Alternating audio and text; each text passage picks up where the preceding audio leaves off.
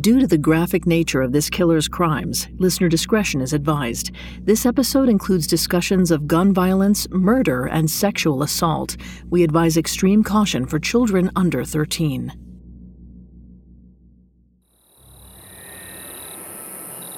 February 18, 1976, was a cool, brisk night in Westchester, a neighborhood set in southwest Los Angeles.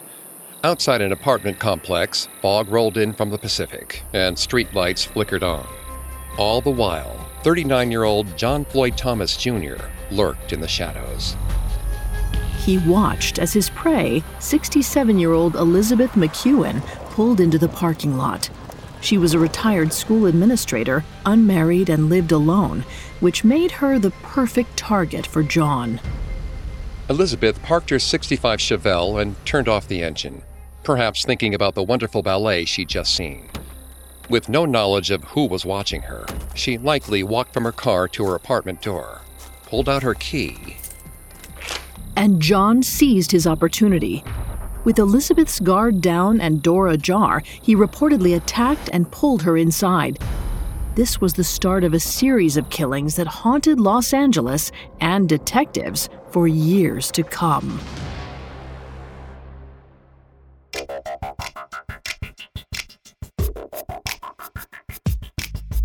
Hi, I'm Greg Polcyn. This is Serial Killers, a Spotify original from Parcast. Every episode, we dive into the minds and madness of serial killers. Today, we're delving into the crimes of John Floyd Thomas Jr., also known as the West Side Rapist and the Southland Strangler. I'm here with my co host, Vanessa Richardson. Hi, everyone. You can find episodes of Serial Killers and all other Spotify originals from Parcast for free on Spotify. In the first part of this episode, we'll explore John's early life in Los Angeles, the rocky circumstances of his childhood, his first attempt at assault, and how that led to a string of murders against the elderly. Later, we'll delve into John's second wave of murders, this time east of Los Angeles, and how new DNA technology helped detectives nab one of the most deadly Los Angeles serial killers of all time. We've got all that and more coming up. Stay with us. This episode is brought to you by BetterHelp. Bottling everything up is never a good idea. It can have some terrible consequences. I mean, think about the subject matter we cover on our show. I wonder how much easier it would be if we normalized talking about negative feelings instead of lashing out when it all builds up. I recently had a session where I faced some things going on in my life I hadn't spoken to anyone about. And when I talked about it with my therapist, I realized how heavy it actually was. And I was able to see it in a different light, and it didn't feel as heavy anymore. When you need to talk, but you want a safe space for that conversation, I highly recommend BetterHelp. Even if you haven't experienced major trauma in your life, therapy is excellent for day to day positive coping skills and learning how to set boundaries. So if you want to give therapy a try, check out BetterHelp. It's entirely online, convenient, and flexible. It's also easy to get started. Just fill out a brief questionnaire to get matched with a licensed therapist. Get it off your chest with BetterHelp.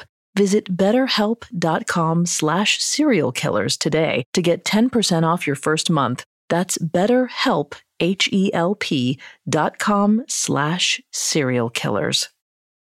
This episode is brought to you by Amazon Prime. You know Amazon Prime is not just a shipping subscription, right? It's got everything, including streaming TV and movies on Prime Video. And of course, Prime's fast, free shipping. Go from watching your favorite shows to getting your favorite things. Whatever you're into, it's on Prime. Visit Amazon.com slash Prime to get more out of whatever you're into. Imagine you're a fly on the wall at a dinner between the mafia, the CIA, and the KGB. That's where my new podcast begins. This is Neil Strauss, host of To Live and Die in LA, and I wanted to quickly tell you about an intense new series about a dangerous spy taught to seduce men for their secrets and sometimes their lives. From Tenderfoot TV, this is To Die For. Search To Die For in your podcast app to follow the show.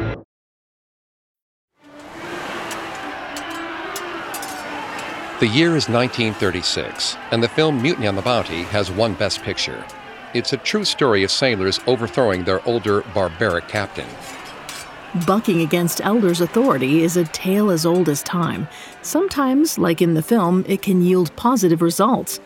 But what happens when the aggression isn't toward evil captains, but innocent elders, and wielded by a rebel without a clear cause? This was the case with serial killer John Floyd Thomas Jr., born on July 26, 1936, in Los Angeles. We found no record of his father, and his mother died when he was 12. The death of his mother at such a young age likely played a large role in shaping his psyche. Vanessa is going to take over on the psychology here and throughout the episode. Please note, Vanessa is not a licensed psychologist or psychiatrist, but we have done a lot of research for this show. Thanks, Greg. A 2019 article in the journal Psychological Medicine reported that those who experienced a parent's death before age 14 were at a higher risk for violent criminality. And while this might not be surprising, the article went one step further. It didn't matter which parent had died, nor the gender relationship of a parent to child. But if both parents had died, the risk goes up significantly. And while we can't say what happened to his father, John was alone just as he entered his teenage years. This likely impacted him in a large way, especially if he lacked formal help, which is probable given the time period. He was sent to live with both an aunt and a godmother. We're not sure in which order or for how long he stayed with either woman, only that he was relocated between the two. From there, we know he attended Manual Arts Senior High School, located near the USC campus in South Los Angeles. We don't have a great sense of what it was like there for him, but we can guess based on the historical context of the time period. During World War II, roughly 200,000 black Americans moved to Los Angeles. Many settled south of downtown, drawn to jobs and housing that would allow black families. But this led to a quick backlash from white families. In nearby Compton, for example, gangs of white kids went to great lengths to keep the black kids out, and schools in California were already desegregated, which meant John, a black teen, might have encountered the same hostility at school. Combine the racial tension with the death of his mother, and John likely suffered tremendously in his adolescent years. In 1956, at the age of 20, John joined the U.S. Air Force. He was stationed at Nellis Air Force Base in Nevada, but it didn't seem to go very well. A superior described him as perpetually late and messy. And less than a year later, he received a dishonorable discharge.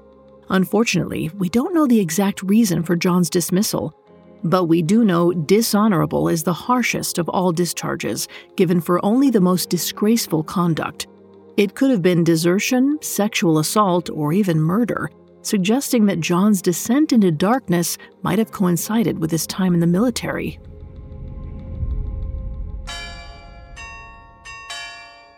For a brief time after returning to Los Angeles, he seemed to mellow out. First, he married, though to whom we don't know. Then, he found work as a county file clerk, a steady job for likely decent pay. Perhaps after the trauma of his childhood and his issues with the military, he was trying to live a normal life. But that normal life was about to change, and not for the better. On an evening in June 1957, John broke into a South Los Angeles home, one belonging to an elderly woman. He crept into her bed and climbed on top of her, demanding she stay quiet. We can't say for certain, but it's likely he wanted to rape her. Thankfully, the disturbance quickly woke her son in law, he burst into the room with a gun, and John leapt up and made his way to the door. But as he ran, the son in law fired. The bullet hit John on his way out, and he returned to his apartment and wife with a wound. Again, we don't know too many details. We can assume John tried to come up with some sort of excuse, and it doesn't seem like his wife pressed much further, because next thing we know, he was out the hospital. Of course, his injury grabbed the attention of the doctors, and the police were soon brought in. The cops must have been made aware of the break in and shooting because soon they put two and two together and arrested John for the attempted rape. At the same time, police weren't sure this was his first. They were trying to solve another South Los Angeles attempted rape and rape. But though they tried to link John to the other two incidents, they were unsuccessful. At the trial, John reached a kind of plea deal with the prosecutors he was only convicted of burglary and not the attempted rape. This meant his sentence was relatively short for the crime, only six years. His time in jail, from what we can tell, was unremarkable. At some point in the early 60s, he was released.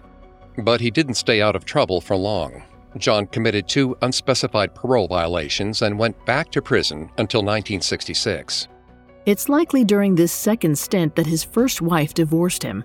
Because nothing could be done from jail, he might have felt a lack of control about the situation, or as researchers Laura Richman and Mark Leary call it, threatened belonging. In their 2009 manuscript published in the Psychological Review, Richman and Leary speak about reactions to discrimination, ostracism, and rejecting, including in the romantic sphere. They note, quote, people who are rejected often feel angry and sometimes act on their aggressive urges. These aggressive impulses can in turn become what experts call anger retaliatory, which is one segment of rapist typology. They abuse their victims physically and blame them for any inequality they may feel in life. And to do that, John might have gone back to finish what he'd started nearly 10 years prior. In 1972, around Thanksgiving, John went to the Mid Wilshire area in the heart of Los Angeles, about a 20 minute drive from where he'd grown up. There, he broke into the home of 68 year old Ethel Sokoloff. It's unclear why he chose her, or if they'd had any sort of prior relationship. All we know is that she lived alone, which probably made her an easy target. He beat her, sexually assaulted her, and choked her until she was no longer breathing. It was his first known kill. And the first of many that would shock the entire area. Starting in late 1974, several elderly women ranging in age from 50s to 90s were beaten and raped in a 20 square mile radius around the Mid Wilshire area. Like Ethel Sokoloff, all the victims were older and lived alone. They were attacked at night, and among the victims that were also murdered, they were found with either a pillow, blanket, or clothing covering their faces.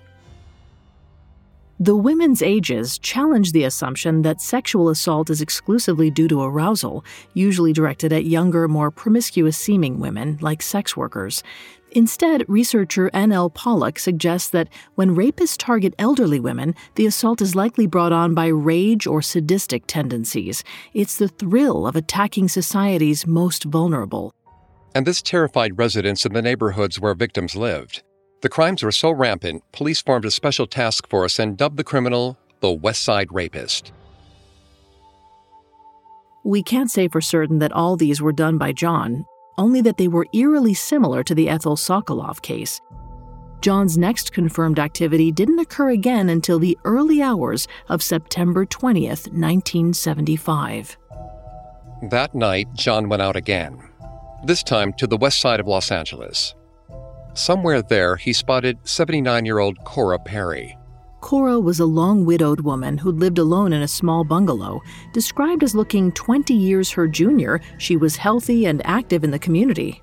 Again, it's hard to tell if John had been watching her for some time or picked her on the spot. Regardless, that night, he removed a window screen and climbed inside her home. There, he beat, raped, and strangled her to death. Then fled. Coming up, John Spree hits a snag as he attacks a victim with a very observant neighbor.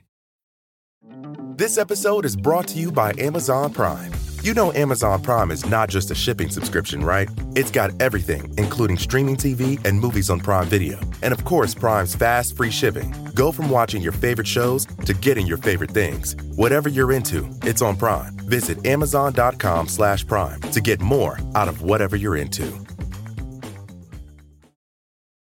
This episode is brought to you by Etsy. Sound the gifting panic alarm. You need to get an amazing gift. Wait, no, the perfect gift. Relax. Now you can use gift mode on Etsy. Gift mode on Etsy takes the stress out of gifting, so you can find the perfect item for anyone and any occasion. It's easy. Just tap or click gift mode on your Etsy app or Etsy.com. Then answer a few short questions about who you're shopping for and what they like. And Gift Mode instantly gives you curated gift ideas based on hundreds of personas. Now it's simple to find gifts made by independent sellers for all the people in your life. So whether you need a housewarming gift for the new homeowner or a birthday present for the pickleballer, Gift Mode has you covered. Need to find the perfect gift? Don't panic. Try Gift Mode on Etsy now. Now back to the story. On the morning of September 20th, 1975, 79 year old Cora Perry's landlords, the Lockyers, looked out their window and noticed that Cora had not collected her morning paper. In the 30 plus years that they had been her neighbors, they could not remember a time the paper was out past 9 a.m. By 10 a.m., they knocked on Cora's door. There was no answer and no sounds coming from within. They hoped that Cora was just sick, but knew they needed to check. Using their master key, they unlocked the door and pushed it open. Making their way into her bedroom, Mr. Lockyer found Cora. She was lying on the bed, covered with clothes and pillows. Only her feet were sticking out. When they removed the linens covering her head, they found a shower cap laid over her face. Horrified, they immediately called the police. An hour later, the cops took one look at Cora Perry's beaten, strangled, and covered body and concluded this had to be the work of the West Side rapist. By the close of 1975, police had accused the West Side rapist of sexually assaulting at least 33 elderly women, possibly killing 10 of them. A 2002 paper in the Journal of Interpersonal Violence points out that females are more likely to live alone in late life. They typically live longer than men and are more likely to be widowed. They're also likely to be fairly weak, unable to run or flee in case of an attack. This all puts them in an especially vulnerable position. For a victim seeker like John, elderly women are an easy target. Still, if this was all John, it's hard to imagine what might have caused such a killing spree. Even if it was pure rage or anger, we don't know enough about his life to pin down the central question why? Worse still, it wasn't over. January 1st, 1976, rang in America's bicentennial. The year ahead was fresh with the promise of parades, fireworks, and parties. But for the older single women of Los Angeles, it was a different story. There was a predator, or two, hiding in the shadows. A little over a month into 1976, on the evening of February 18th, when 67 year old Elizabeth McEwen was ambushed by John Floyd Thomas Jr. just outside her apartment building, he reportedly pulled her inside and dragged her across the floor, terrorizing her. It was a method he was now well versed in. He had two confirmed kills and possibly 30 something more. He beat, sexually assaulted her, and strangled her to death. When he was done, he put her body into the trunk of her Chevelle and sped off into the cold February night. Sometime that evening, he abandoned the car with her body still in the trunk. A short time later, the police found the car not too far from her apartment. One of those police was LAPD detective Larry Manchester. Detective Manchester had recently read an article about the science behind human DNA and new technology to identify it, at the time, detectives were still using fingerprint scans, which only worked if you could find a print, and blood type identification, which didn't narrow the suspect list down by much. But this new technology meant that with any fragment of the human body, a hair, a toenail, even saliva, you could figure out exactly who your suspect was. So, the detective instructed the autopsy technicians to collect any trace evidence they could find. Then they ran it through their own database for known sex offenders or rapists in the area, hoping for some sort of DNA match. Problem was, John's name never appeared. If you remember from earlier, he struck a plea deal after being arrested for his first known attempted rape in 1957 and was never formally charged. And since the cops had not come looking for him, he was most likely feeling untouchable, able to commit his crimes right under the cops' noses. So, in April of 1976, he went to Inglewood to find another victim. That evening, he chose the home of 80 year old Maybelle Hudson. He waited while she pulled her car into her garage. And then he attacked. John Floyd beat, raped, and strangled 80 year old Maybelle Hudson. Two months later, in June, he returned to Inglewood and did the same to 65 year old Miriam McKinley. Like many of the other West Side rapist attacks, he covered her face when he finished. That last part of his MO, the covering of his victims with pillows or blankets, became a key characteristic that would later allow investigators to connect the killings. It's unclear what the psychology behind this action was. It could have been somewhat incidental, as many victims were killed in their beds. He may have used the pillows to help suffocate his victims. Or perhaps some part of him didn't want to look upon the faces of his victims out of shame or fear or disgust. The Journal of Forensic Sciences has noted that only about 1.3% of murder victims are in an unusual position, so it seems much more likely that the coverings were incidental or instinctual as opposed to a significant part of John's killing ritual. Regardless, he took a brief break that summer. But in October, he killed 56 year old Evelyn Bunner with the same MO. And yet, the LAPD had not come knocking. So, with several successful attacks under his belt, John might have felt invincible, capable of quenching an appetite for murder. Not much is known about John's whereabouts in 1977, only that at some point he found work as a hospital employee. It's possible this is where he identified his future victims, an easy place to find older women. At the same time, the police had their hands full with a new batch of serial killers, Los Angeles alone had the Freeway Killer and the Hillside Strangler in the mix. Then there was the Golden State Killer, who terrorized the entire state. Because of these other cases and a lack of leads, the Westside Rapist Task Force was disbanded. And perhaps a little too soon, because in February 1978, John reemerged. This time at the Pasadena apartment of a 77 year old retired social worker known as Mrs. Stellern. That evening, John put on gloves, broke into her house, and waited for her.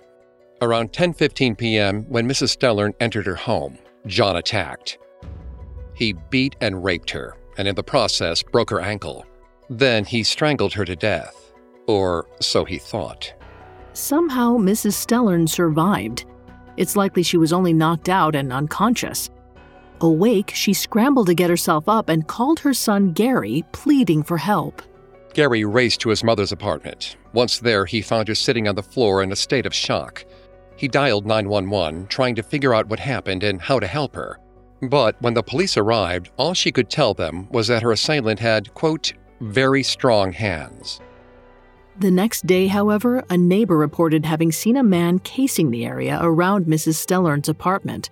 When they saw him get into a blue Ford Mustang, they wrote down his license plate number which the police had traced directly to John.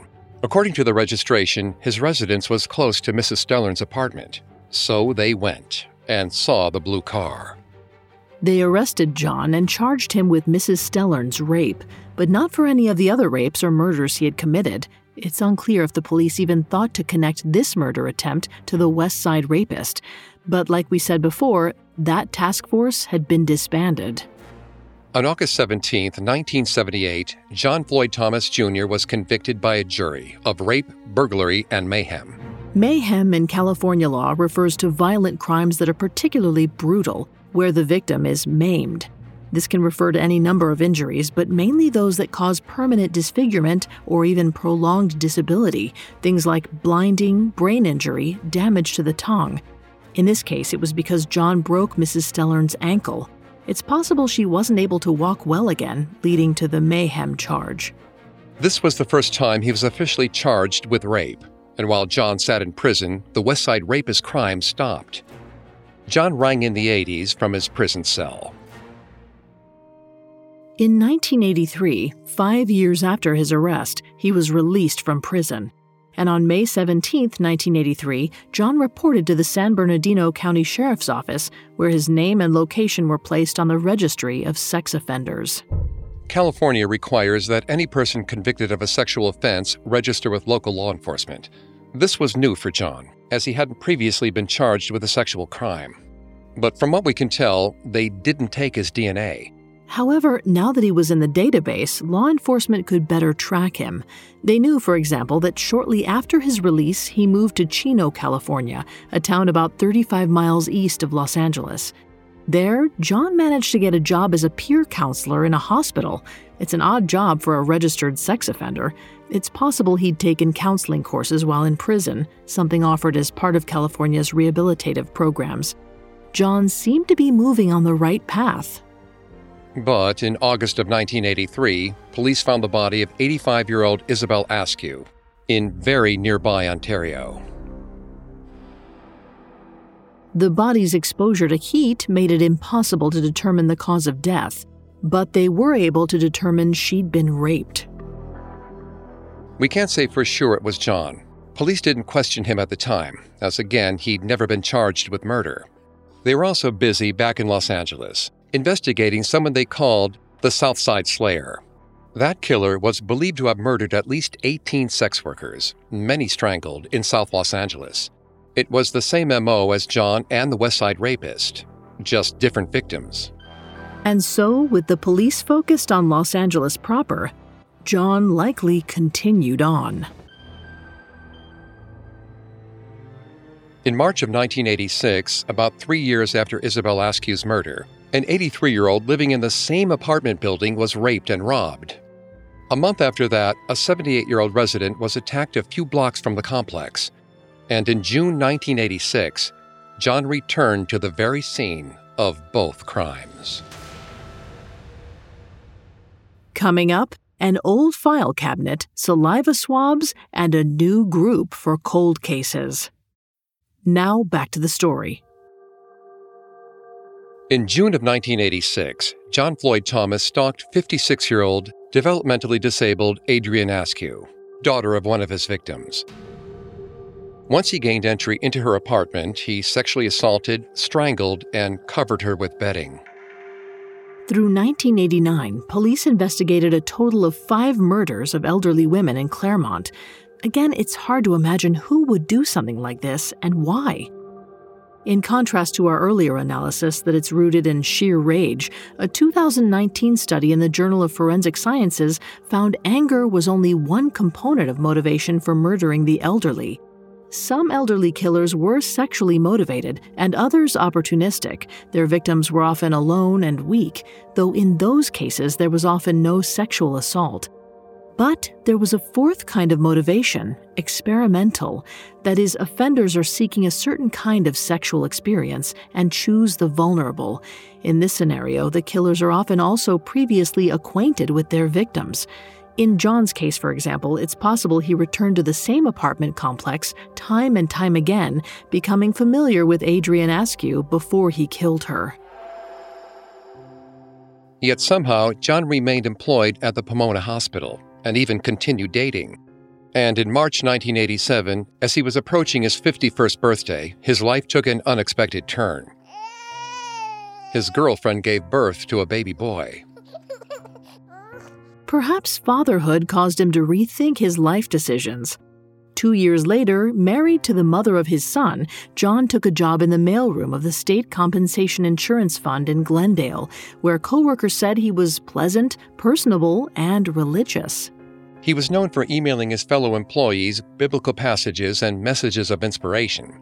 An ex co worker, Earl Hutchinson, said, quote, The biblical passage was tied in with something for the day, like stay positive, or if you're having a challenging time, read a passage from Cornelius. It's feasible the family man was trying to repent for past sins. From what we know, the killings near Chino stopped, as did similar ones in Los Angeles. And while John wasn't entirely steering clear of the law, in 1993, at the age of 57, he was arrested for likely being involved with a sex worker. It seemed he really had turned over a new leaf. But can serial killers just stop? According to the FBI, they can. In a paper published by the Behavioral Analysis Unit in 2005, writers for the Bureau dispel the myth that serial killers go on killing indefinitely. They write, quote, there are events or circumstances in offenders' lives that inhibit them from pursuing more victims. These can include increased participation in family activities, sexual substitution, and other diversions. Essentially, when serial killers engage more in their public lives, they might stop killing. In John's case, involvement with his family life, work, and spiritual pursuits certainly applies. But the past always comes back to haunt you. In 2001, the LAPD gained access to state and federal DNA databases. And with this new resource, they created the Cold Case Homicide Unit, focused on reopening cold cases with biological evidence. And in 2002, Detective Richard Bengtson was assigned the unsolved cases from 1976. Digging around in a storage room at the Los Angeles County Department of Coroners, he found a file cabinet. Inside was a goldmine of evidence slides filled with everything from semen, saliva, and blood, dating from 1972 to 1978. In June of 2002, he submitted the evidence from both the Ethel Sokoloff and Elizabeth McEwen cases and waited for DNA matches. But unlike an episode of CSI, where DNA is matched and the killer is caught all within the hour, DNA processing in Los Angeles takes time months. He wasn't notified of any results until October of that same year.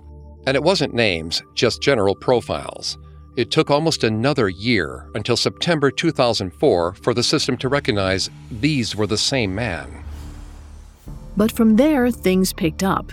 That same DNA profile was linked to an unsolved murder in Inglewood from 1976 and another from 1986, likely Adrian Askew's.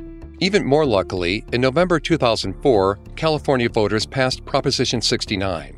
This allowed the state to order any convicted felons to come into police stations to provide their DNA via cheek swab. No warrant or arrest needed. Here's where the story takes another big turn. If you recall earlier, we mentioned in the mid 80s detectives weren't so focused on John because they were paying attention to the South Side Slayer. Well, by the first decade of the 2000s, the Slayer had woken up. There was a series of murder assaults in the area, so police were now calling him the Grim Sleeper. From descriptions, detectives on these cases knew the sleeper was now a black middle aged male or older. They just needed a DNA match to those crimes. So, in the fall of 2008, they went through the database of known sex offenders in the Los Angeles area. Of the over 5,000 registered, 1,500 fit the description. Of those, 92 had never had their cheek swabbed for DNA. They called all 92 to the station, hoping for the grim sleeper. What they got was John Floyd Thomas. He reported on October 22, 2008. To the cops, he was any other potential guy, a long shot. To Thomas, it was just an ordinary routine check in something due to mistakes made long ago, secrets he'd never let out in the open. He was cordial and polite. The visit was, for lack of a better term, drama free. But five months later, on March 27, 2009, police were alerted the labs had found a match. But it wasn't for the grim sleeper, it was for some of the old cold cases of the West Side rapist, John Floyd Thomas Jr and his updated 2009 address just happened to place him in South Los Angeles, just blocks from his 1957 attacks. The next day, March 28, 2009, undercover cops put 72 year old John under surveillance. Only a few days later, police made their move, hit his house, and arrested him. He went to the station without incident no fight, no anger, no seeming guilt. He was calm as he waited to be interrogated and shook the detective's hands, doing so with a firm grip. They interrogated him for four hours. We don't know the details, but it likely didn't matter much what he said. The evidence was stacked against him. On April 2, 2009, John Floyd Thomas Jr. was charged with the 1972 murder of Ethel Sokoloff and the 1976 murder of Elizabeth McEwen. And on September 23, 2009, armed with further DNA evidence, police charged John with the 1975 murder of Cora Perry and the 1976 murders of Maybelle Hudson, Mary McKinley, and Evelyn Bunner. Finally, they added the June 1986 murder of Adrian Askew, bringing the total to seven. Due to the geographic area of his crimes, the police referred to him as the Southland Strangler. Ultimately, they believed he'd killed at least 30 women and raped many more, but were unable to prove it. Regardless, two years after the arrest, on April 1, 2011, John Floyd Thomas Jr. pleaded guilty to all seven counts of murder. At age 74, John Floyd Thomas Jr. was sentenced to seven life sentences, one without the opportunity for parole. The man who Detective Bengtson called, quote, Los Angeles' most prolific serial killer was guaranteed to spend the rest of his life behind bars. Our research couldn't find any statements or reasons from John on why he committed such heinous crimes.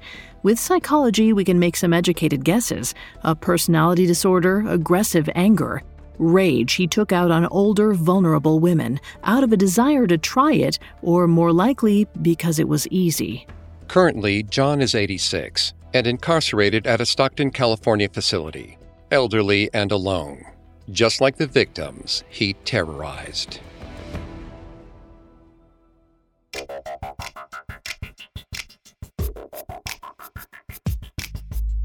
Thanks again for tuning in to Serial Killers. We'll be back soon with a new episode. For more information on John Floyd Thomas Jr., amongst the many sources we used, we found Christine Pelisek's coverage in LA Weekly extremely helpful to our research. You can find all episodes of Serial Killers and all other Spotify originals from Parcast for free on Spotify. We'll see you next time. Have a killer week. Serial Killers is a Spotify original from Parcast. Executive producers include Max and Ron Cutler. Sound design by Jaron Cohen, with production assistance by Ron Shapiro, Nick Johnson, Trent Williamson, and Carly Madden. This episode of Serial Killers was written by Laura Jean Leal, edited by Stacy Nemec and Greg Castro, fact-checked by Amelia Millars, researched by Brian Petrus and Chelsea Wood, and produced by Bruce Kitovich. Serial Killers stars Greg Polcyn and Vanessa Richardson.